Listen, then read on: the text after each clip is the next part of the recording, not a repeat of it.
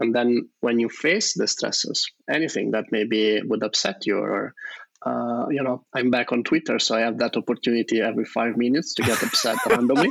so, you know, then you can just, uh, whatever, step back, and this is not my problem.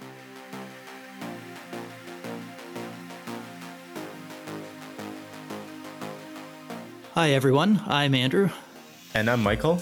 And this is the Endurance Innovation Podcast.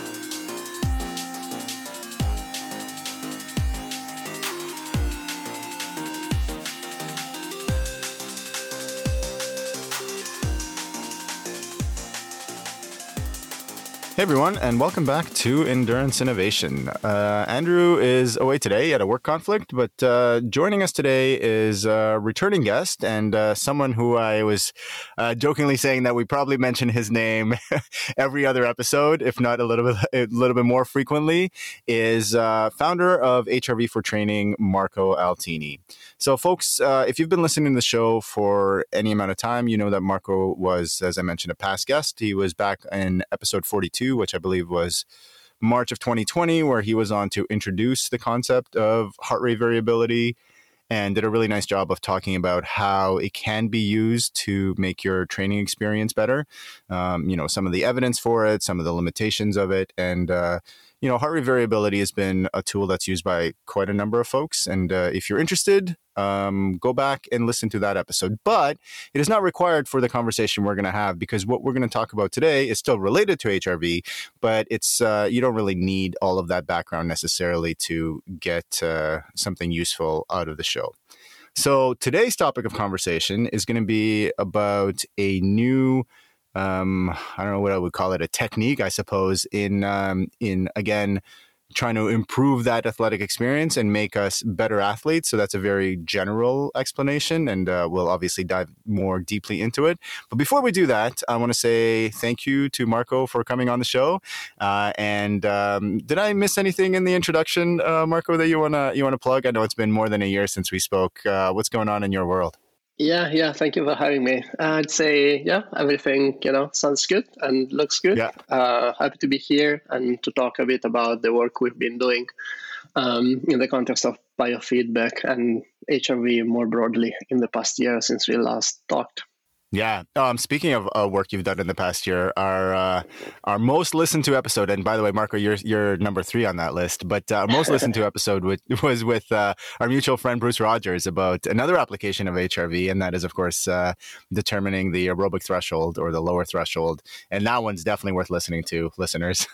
Uh, so that one's a little bit more recent. Yeah, yeah, yeah. true. Great episode. Yeah. Well, thank you, and and a really useful application of HRV. But um, yeah, let's talk about biofeedback. So this is a concept that to me is brand spanking new, and maybe that's because it is actually a fairly new concept, uh, at least in the athletic uh, context. So, um, why don't we start with uh, introducing what it is, and then we can move on to how it can be used. Yeah, yeah, sure. Maybe just briefly, we can just try to contextualize it a bit in the context of, you know, HRV and what we talked about in the past, so that you know people mm-hmm. might be more familiar with, you know, measuring HRV in the morning or you know using an Oura ring or a Whoop or device that measures during the night, things like that. So that's what we normally consider an assessment of resting physiology. So, you know, you measure or either during the night or first thing in the morning and you quantify physiological stress level mm-hmm. and you know how different aspects of you know training and lifestyle have an impact on your physiology and uh, this obviously key, you know, to understand different stressors, physiological responses, and making changes.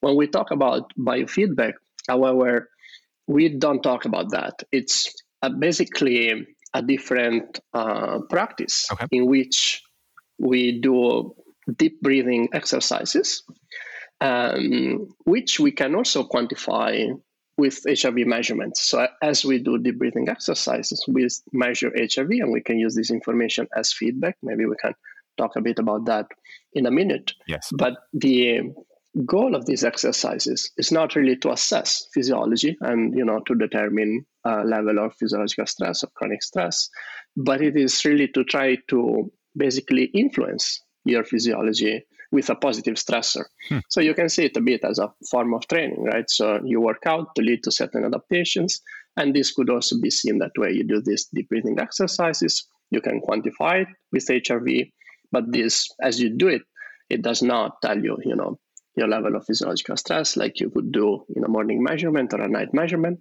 but it's just a way in which you could, for example, train your parasympathetic system and improve your HRV um, as you keep practicing. Does that make sense?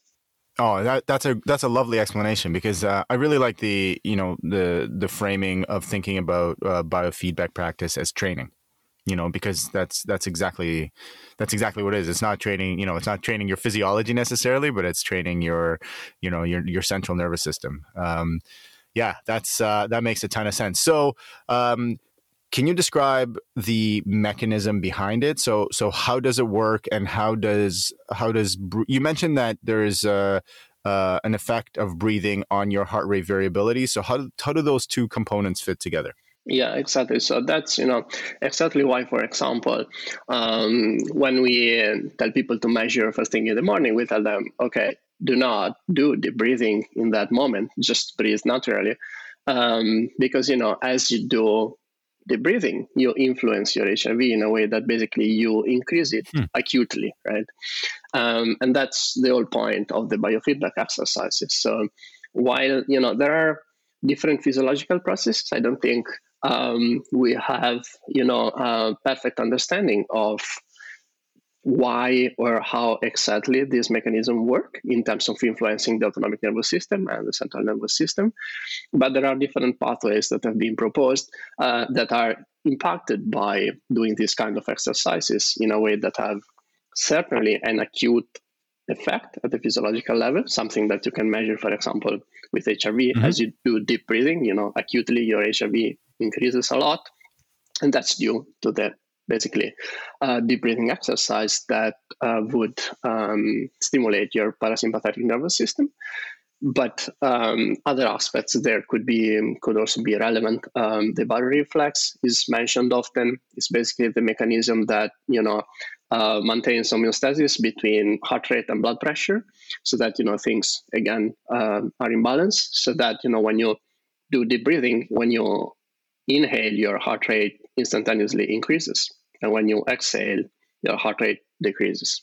So this through this process, um, it is also thought to train the baroreflex so that basically you get a bit better at these adjustments hmm. and that also at managing blood pressure, which is why uh, you know there have been studies showing, for example, that uh, in hypertensive uh, people with hypertensive disorders, um, they can get better uh, their blood pressure gets better as they practice biofeedback because probably you are strengthening the baroreflex as well. Hmm. Uh, and maybe not only that and the parasympathetic system, or how these um, systems also influence the central nervous system, as you mentioned. Um, you know, all these pathways between heart and brain are bidirectional, right? Mm-hmm. So there is some some aspects that we clearly understand of you know how the central nervous system controls the autonomic nervous system, so you know from the brain to the heart. But then actually, you know, the main nerve of the parasympathetic system, the vagus nerve, which is you know innervating the heart and slowing down the heart as as you exhale. Um, you know, as also a lot of uh, communication that goes the other way to the brain that then you know hmm. captures this information and these changes could also have then a direct effect uh, you know, again, either acutely as you do it or chronically as you build up your practice uh, on the central nervous system. That's that's fascinating. So it sounds like there is a, a potentially a very broad uh, range of applications for this kind of training um, and and I appreciate the fact that it's still in its early stages, maybe of, of research, and that you know we we certainly don't know everything. And I mean, I don't think we know everything about anything, so that's a pretty safe bet.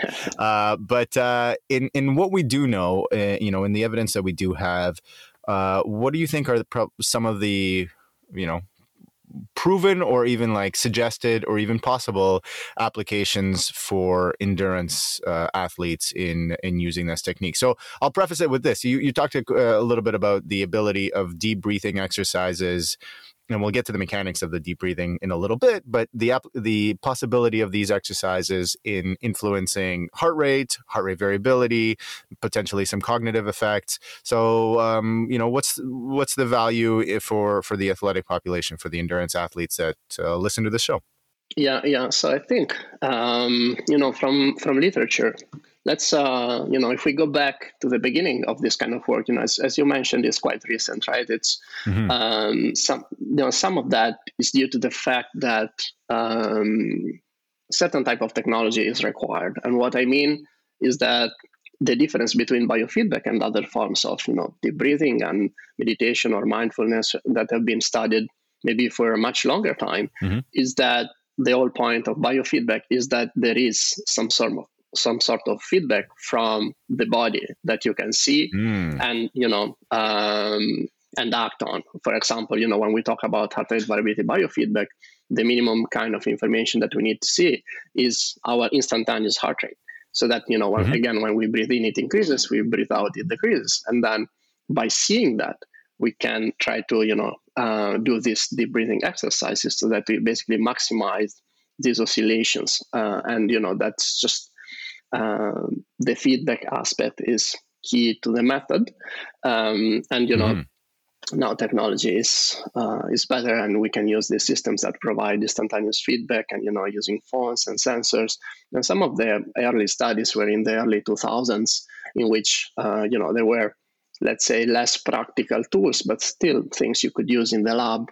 Um, and you know people would get in uh, they would find their resonant frequency something again we can talk about a bit later when we talk about the tools but basically just mm-hmm. this special let's say breathing frequency that amplifies these oscillations and then they will practice for um, something like between 20 and 40 minutes typically uh, two sessions of 20 minutes per day and this was applied to many different um, conditions let's say you know maybe people from suffering from anxiety or depression disorders and in these populations there is i would say stronger evidence of the positive effects of these techniques okay. which have then been employed a lot also in um, let's say athletic populations so you know for obviously the ability to emotionally self-regulate is key also in sports mm-hmm. but I think the stronger evidence is for types of sports that are a bit different from endurance sports. For example, um, things where you need, you know, you have some sort of single action um, moment. Let's think about, you know, playing golf when you have to, you know, mm-hmm. um, shoot basically. And then, or yeah, even shooting, uh, you know, in uh, sports where you have to do that component um, or you know if you think about even uh, team sports you might have penalty kicks or uh, you know um, free throws and things like that. So for those kind of moments i think there is more evidence that you know helping the athlete self-regulate through this practice can lead to better outcomes. Mm-hmm. even though most of these studies are um, very small let's say. Often it's you know case studies with a few athletes it's not really um, yeah, it's not really a, you know a large population. In endurance athletes, I would say that uh, you know you don't have much of that um, specific you know kind of self-regulation in which you have that you know split second decision to make because you know normally you keep going for I don't know one to ten hours something like that. Um, but that I think you know there are other other aspects that could be relevant. Um, if you think about how simply how higher stress puts you at higher risk of injury, for example. Mm-hmm. So maybe your ability to better regulate stresses will not be key to you know any again split second decision, but might be in general better for your health. So I think you know it's very difficult also to understand or frame um, you know the context and and the outcomes as uh, yeah so many factors play a role and stress is key to you know what you do when you exercise. Totally. At the same time some of these methods have shown yeah good you know good uh, results in terms of stress management um, and this kind of outcomes I really, I really take your point. I like that explanation that there isn't, there isn't that one moment in uh, in endurance sports. Usually, there isn't, unless unless you're at the very pointy end, and you know you have to go when people are going, and so, uh, and that might be a difficult time to to do deep breathing when you're in the finish line sprint of a race or something. Um, but uh, yeah, but to your point about you know its its impact on on potentially on general health and especially on stress management that's massive because you know we talk a lot about and we talked in our last conversation about the role of non-training stress on you know training effectiveness right? And so there are the theories that uh, all stress is cumulative to some extent whether it's physical or psychological or mental or nutritional which i guess is physical as well. Um, and so if you you know if you have a reliable means of mitigating stress or managing it somehow, that's that's a huge win in in training context because then potentially you can do more training, and we all know that for almost all of us, if we can do more training without over overcooking it, over stressing ourselves, then uh, then we become fitter on race day. So even if we can't use it necessarily on race day, then uh, it's still you know I think it still has a potentially very broad application to endurance folks as well. Yeah, yeah, for sure. And you know, there's I think um, different aspects there where we could even try maybe to quantify um, the impact uh, differently, not directly on performance, but you know, as we talked about using, for example, HRV as a measurement of stress, then you know, can this practice impact, for example, your baseline HRV in a way that you have a positive response, mm-hmm. uh, and you know, potentially um, a higher capacity to handle additional stress, as you mentioned, and maybe you know either take up more training or take less risks with your regular training. That's it. Um, so I think those aspects are, are really interesting and maybe less explored. Right? It is um, obvious from research on biofeedback that acutely as you practice, you have all these physiological changes because they are driven by the deep breathing. Mm-hmm. But do they last, mm. right? Or how long should you practice or for how many weeks so that you see changes in physiology? And do you see changes in physiology? Maybe you know maybe it just doesn't happen that way that you would not have an increase in hrv by doing this um, this practice for many weeks but that still does not mean that there are no other benefits. For example we could even you know argue that um, HRV has a strong genetic component, and your baseline might not change that much from what it is, apart from the acute responses to stress on a daily basis. Mm-hmm. But maybe um, you know your values stay more within your optimal range over the days and over the weeks, instead of having you know more swings, which typically are, you know, um, indicative of a poor stress response. Maybe your data is just more stable because you balance things better. So I think even the way we look at potential changes is something that uh, you know it's as many nuances that maybe are not fully considered um, in literature so far. So those are some of the aspects I think that are really interesting, and and we might be learning more, uh, you know, over the years with tools like the ones we built and others that are out there. Mm-hmm. Well, let's stay on that topic a little bit, and uh, and uh, the I want to just ask briefly about the state of the research. So, uh, you know, we've talked about the fact that there's not there's not a ton of it out there uh, currently. Are you aware, or are you involved in any any work, uh, maybe with your tools, uh, in in studying this? Because I know that one of the one of the applications, I believe, from just the HRV for Training app, or certainly the Logger app that we talked about with with Bruce Rogers and DFA Alpha One analysis, was to use the data data in research. So is that something that you guys are actively pursuing? Yeah, yeah, for sure. I think uh, you know, especially for these more new aspects where we know so little about you know expected changes as people do this kind of practice. I think it's really mm-hmm. interesting to look at some of these aspects. So we did look at some already. For example, um, the change in HRV during the sessions as you keep practicing. So, for example, we saw that um, you know people practicing, um, you know, even just a few minutes per day, but consistently uh, for many weeks, would see an increase in their HRV during practice after about four or five weeks of practicing. Okay. If this was something that you know was new for them, right? So people could come to the app from you know just another app or being expert meditators or any sort of thing or experts in biofeedback but people could just be you know okay let's try this. So the ones that you know are trying it for the first time and are new to the practice they would see these kind of changes. So i think this you know interesting because it could speak maybe to that initial training of you know either the baroreflex or the parasympathetic system so that you can quantify it as you breathe because the breathing is controlled, right? So it's always the same. Mm-hmm. But then if your HRV increases during this process, then you know this basically these oscillations and your system is just responding a bit differently as you practice. So I think some of these aspects, uh, you know, are really interested, uh, interesting, and we're looking into it.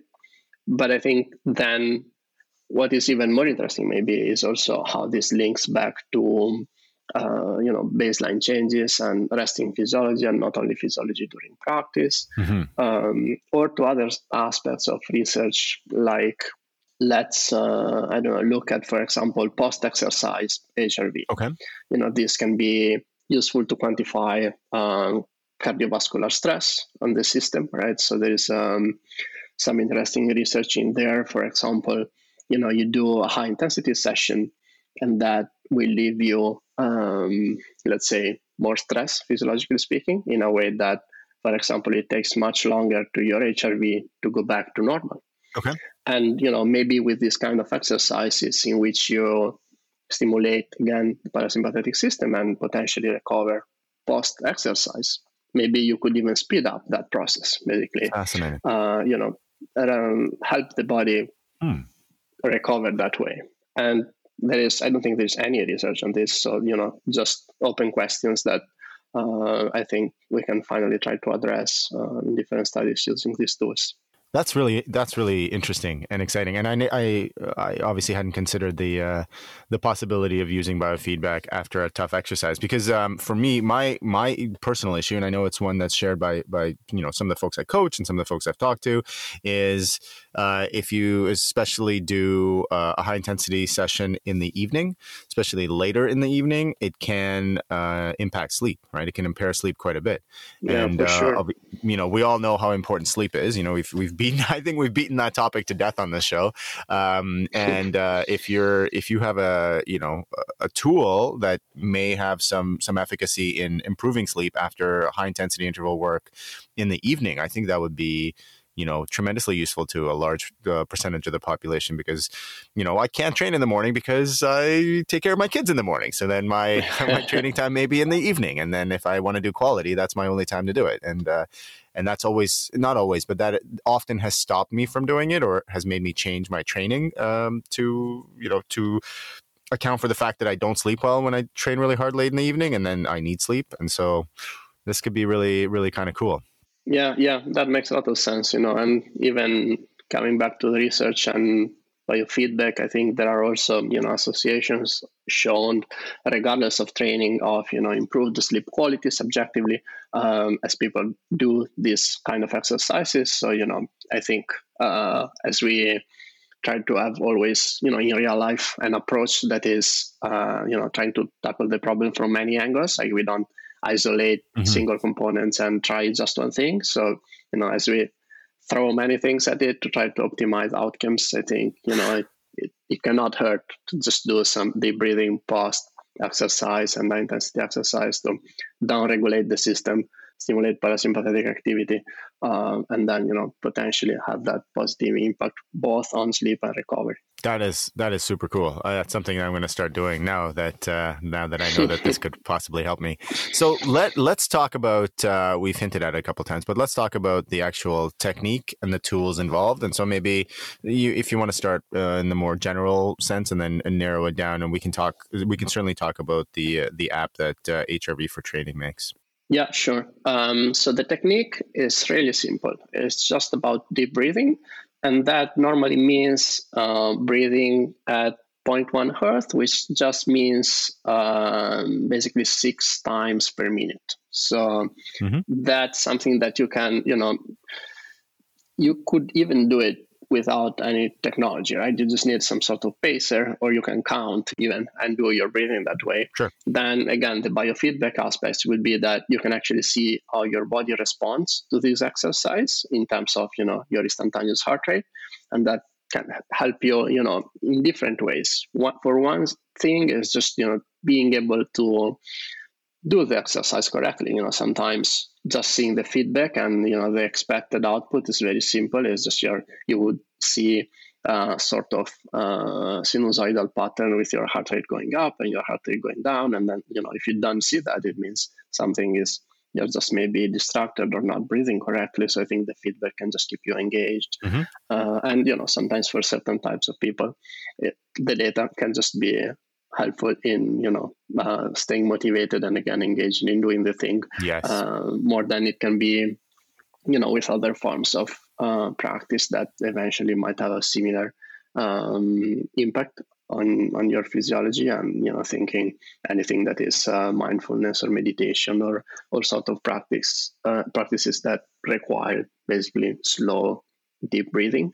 Uh, so that's you know as simple as that. The exercise, the duration. I think it's also um, let's say that is important, but we don't know exactly you know what's what's best. I think like in most things, it depends, uh, and you know it's also something you need to find time for, right? Mm-hmm. So uh, yeah, I wouldn't set um, you know very high requirements which is done sometimes by you know if the original protocols still uh, indicate that you should do two sessions of 20 minutes each per day so that's a fair amount of time and you know especially mm-hmm. if you need to start that's a huge you know, amount allocating yeah exactly allocating 40 minutes to something that you haven't done ever before and you know just sitting there breathing can be you know sometimes um, more difficult than it sounds, let's say. And then so yes, absolutely. Other studies have looked also at very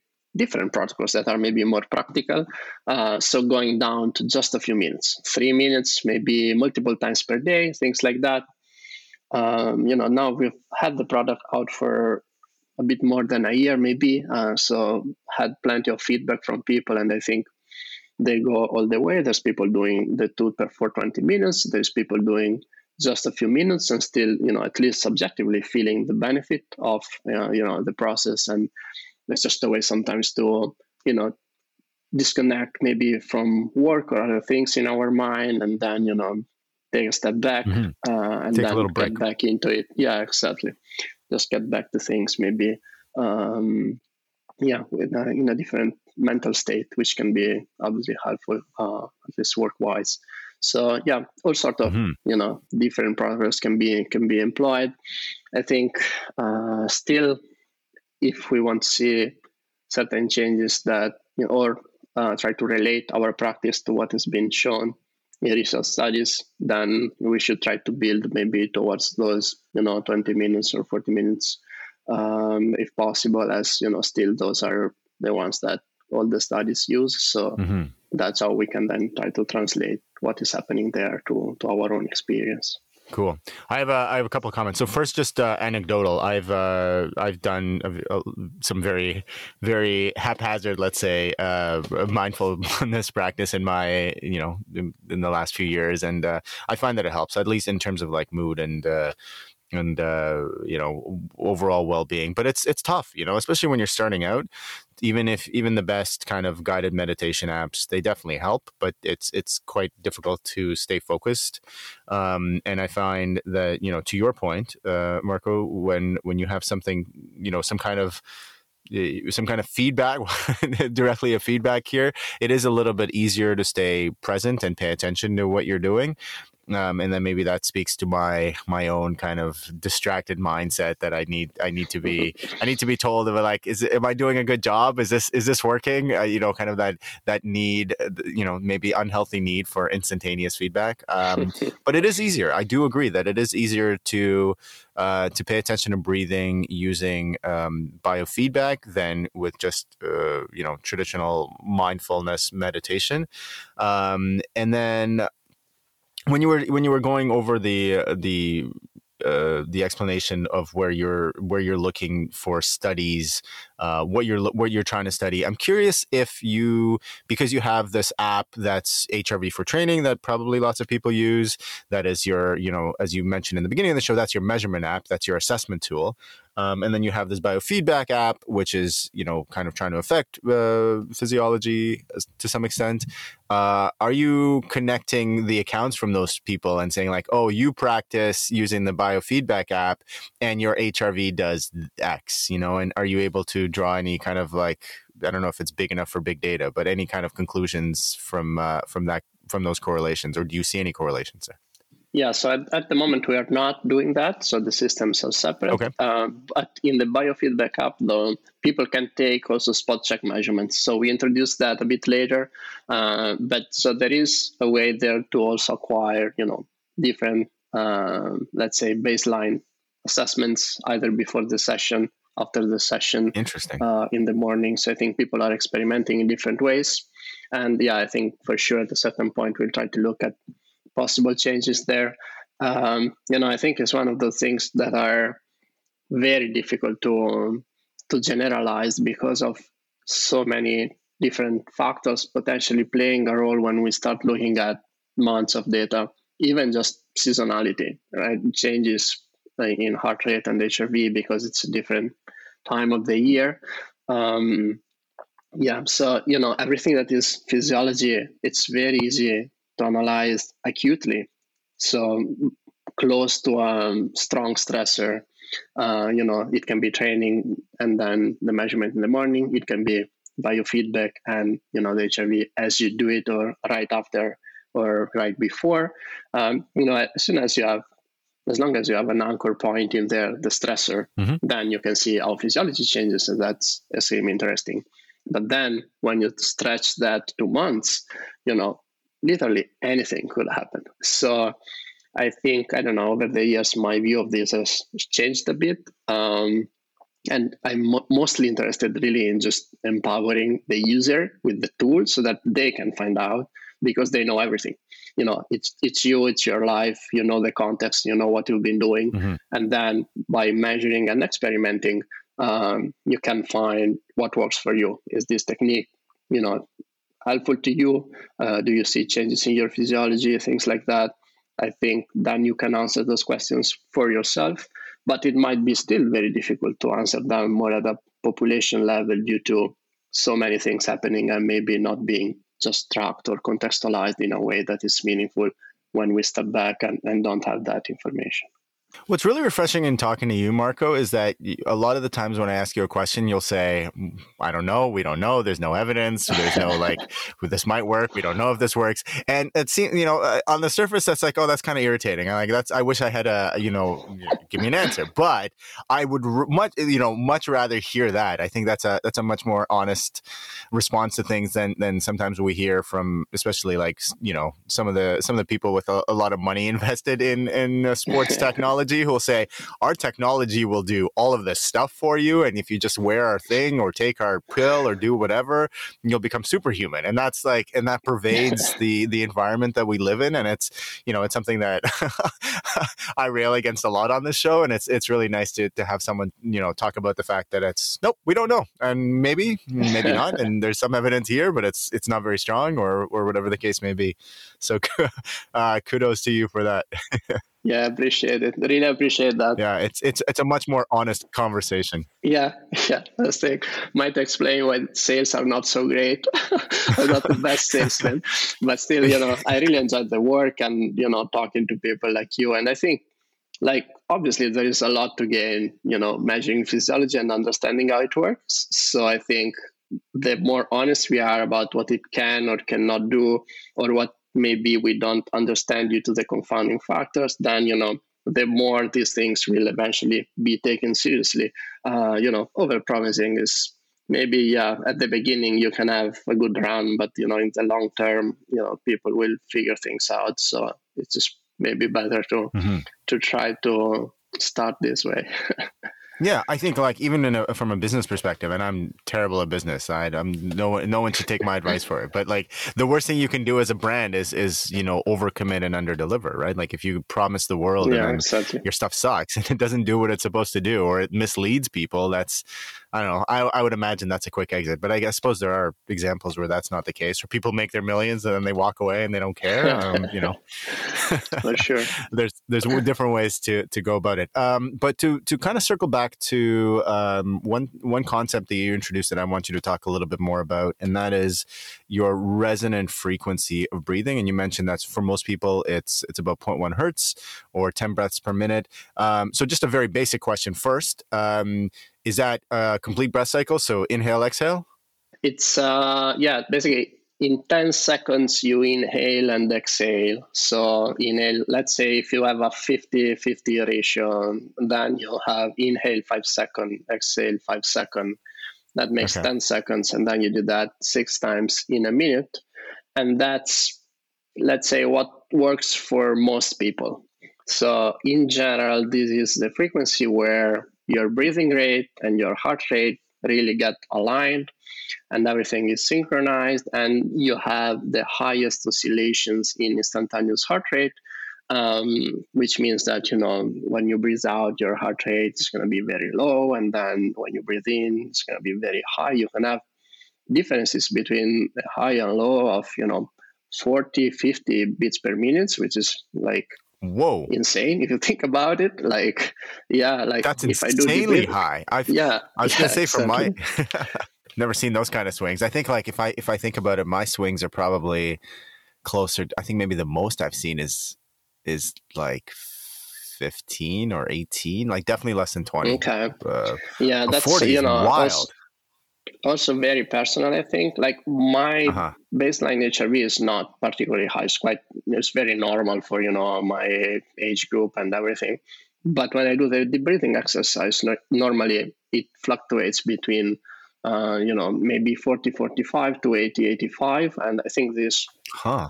um, yeah so you can see these large oscillations and you know similarly at, i would say at the population level this has been shown a few times um, so yeah, there can be like wild variations um, in instantaneous heart rate when you do it at your resonant frequency. There can be otherwise lower variations, but maybe what we were saying before, you know, how your HRV would improve as during the session uh, in the first four or five weeks of practice. So those oscillations would then get a little larger um, as you do that, because that probably would be quantified um, then also by a slightly higher RMSSD, so the typical metric we use to quantify HRV uh, over the session. Right. So this, uh, coming back to the, the resonant frequency, this frequency is not always exactly the same for everyone. So that's why um, there is normally a test to try to find which one is best for you. So that's something we have also in the in the app, in the HRV for biofeedback app, so that you know the first time you use it, you do the test, and basically the app will tell you, hey, you should breathe at six per minute, like everybody else, or maybe you should breathe at you know five point five or six point five, or you know there's a bit of um, yeah, I would say a rather small range, but still. Um, let's say the experts in the field they recommend you know to test frequencies at least from four and a half, maybe to seven, uh, instead of just the typical six, because people have you know different ways of doing that, mm-hmm. and then you can train uh, always at that frequency, which is ideal for you, and that should bring uh, you know just larger benefits uh, in your specific case. Right, and that's that was that was my follow up question. Is like I noticed that there is a test in the app to to determine that. So that's that's really cool. So that um, how does the app uh, determine that that frequency? Is it just looking at the maximal uh, heart rate swings? Yeah, so we tried different things and looking at the swings, looking at the actual uh, HRV at different frequencies, mm-hmm. um, looking at how the peak in the frequencies changes as you breathe at different frequencies, so that you know you might generate a higher peak in a very specific frequency and let's say different ways eventually to analyze the same thing which is you know what frequency generates this highest uh, variability, let's say. Mm-hmm. And then, uh, yeah, there is no, also there, there is no, let's say, um, clear established method that, you know, you should use this method to determine which one it is your resonant frequency. But you can, again, look at various aspects, and that's what we try to do, and then estimate it for a person so that the breathing then will be guided um, at that frequency. Another aspect there, you know, that we touched on briefly was just the inhale exhale, the ratio between the two. That seems to be less important than uh, the resonant frequency. So hmm. it seems that from what has been published so far, so by that you um, mean like the, we, the relative the relative duration of inhale exhale? Is that what you mean? Yeah, exactly. Yeah, exactly. So you know, the from what we have seen so far, I think the um, resonant frequency matters. So the let's say the gains are bigger if you breathe at correct frequency, mm-hmm. but the inhale exhale ratio seems to be less important as long as the exhale is at least as long as the inhale. So you know, 50-50 mm-hmm. or a slightly longer exhale um, yeah, in my experience, normally, I, you know, I tell people just use what is um, that you find the most, you know, comfortable and convenient as you do it, because you don't want the breathing, you know, to feel weird or mechanical or anything. Um, some people prefer uh, prefer a longer exhale, and that's totally fine. Um, and yeah, now that it is also configurable in the app, I think you know maybe in the future we can also try to see if we see hmm. any differences in in HRV based on the exact pattern. But it's not something we have we have looked into yet. Hmm. Got it. So, uh, you know, we you've mentioned several times in this conversation that there's still a lot of things that we don't know about the uh, uh, you know, about biofeedback in general and its applications and its long-term effects. Um, if you, you know, if you had your your magic wand in a perfect world, if there was like one thing that you would love to know the answer to, uh, like how, how the, the relationship between biofeedback and X, what would that thing be? What would you love to know tomorrow? Um, I think maybe something that is uh, of broader interest, you know, not only sports but across applications, is to maybe trying to understand how does the practice or the effectiveness of the practice links to basically the type of person you are, right? If you are a person that is, you know, particularly anxious and you know and maybe uh, have some trouble sleeping or disconnecting and you know thinking, you're always ruminating and thinking about work as you get to sleep and things like that.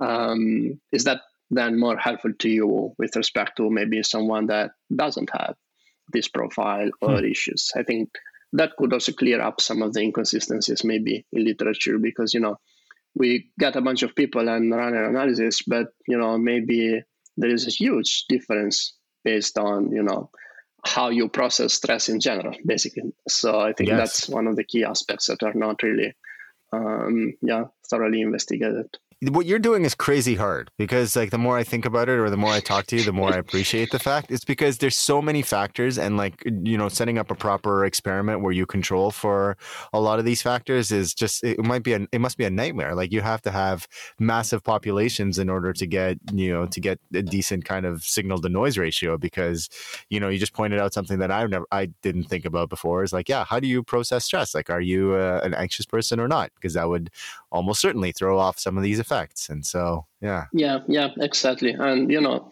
some of the studies about biofeedback actually, they look more at that than changes in resting physiology. For example, mm-hmm. they would look at, okay, you do the biofeedback, and then we put you through some sort of stress test.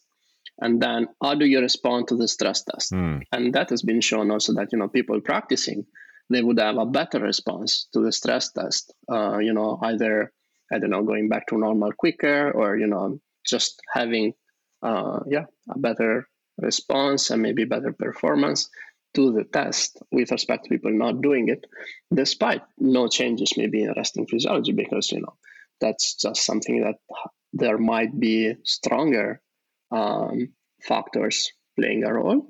Or maybe the whole exercise is just really about giving you the ability to emotionally self-regulate in a quicker and better way yeah. when you're challenged by the stressor and not at rest. So I think yeah, there's uh, yeah, a lot there to to understand. Yeah, that's that, that that's super interesting, and I mean it's it's incredibly topical, especially with you know kind of the the potential mental health epidemic that we're going to have after after the COVID lockdowns, yeah, which sure. we don't we don't know what the knock on effects are just yet for you know people of all ages. Um, yeah. And this is something when uh, when I was uh, I was listening to a podcast on uh, John Thornham's Flow Faster with Flow uh, show with uh, Dr. Penny Werthner. She talked about self regulation a lot. So she works with athletes with the Canadian Olympic uh, committees, various you know various sports, and she that was that was a term that she used quite a bit. That she was talking about just being able to you know bring yourself back to baseline or to control emotion. And she works with you know the kind of athletes that you mentioned who may have uh, a better use case like team sports folks or or you know individual sports where it's like you know like you, you use shooting or golf uh, where self-regulation is hugely important. I mean it's still important in endurance athletics yeah. but maybe to a different extent. But uh, um, I really like that answer because in, in general population self regulation is huge. Like just going through your day, like me, you know, me me try not to not, not to get too annoyed at my kids when they're not listening to me. I mean, I, I could definitely use uh, better self regulation in that context. Never mind, never mind doing a VO2 max interval, right? So. Yeah, yeah, for sure. And you know, I think those aspects are, are really key. And you know, even in myself, I see more um, yeah, those kind of effects, uh, just even psychologically, right? I, you know, I haven't hmm. seen any large physiological changes, but I practice every day, and you know, I do feel like uh, it's just a way, you know, again to step back and then you know just reassess and then get back to the things you're doing, maybe with a different mindset. And then when you face the stresses, anything that maybe would upset you or uh, you know, I'm back on Twitter, so I have that opportunity every five minutes to get upset randomly. so, you know, then you can just, uh, you know, uh, yeah. sometimes the things we do influence the person we are, right? Or, or we want to be or we become in a way that uh, you just think about it maybe it's like yeah i do all this stuff now i'm not just gonna be upset for this kind of crap i just read i'm just gonna you know whatever mm-hmm. step back and this is not my problem so you know just a simple example but totally it's it. um yeah it's i think, oh, I think it's very topical because i think we're all we're all yeah, we all have the opportunities to get pissed off during our daily lives at a, at a number of For different sure. things, and it's it it definitely takes a lot of work not to not to go down that path, which is never productive.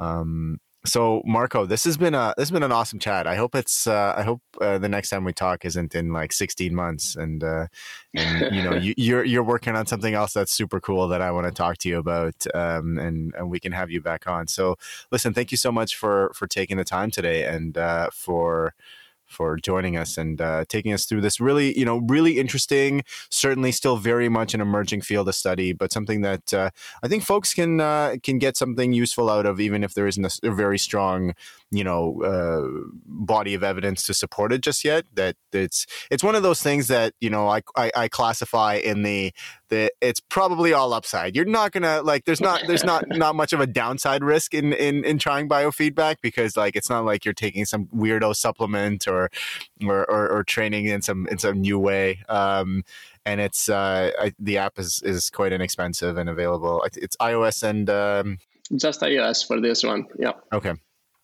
Yeah. So sorry, sorry, Android users, but if you have an iPhone, uh, download the HRV for Training Biofeedback app. It's uh, it's pretty fun to use, and uh, if nothing else, you'll uh, you know you'll uh, you'll do a little bit of practice, uh, some deep breathing practice, and that, that's that's been shown time and again to improve your life in some capacity for sure.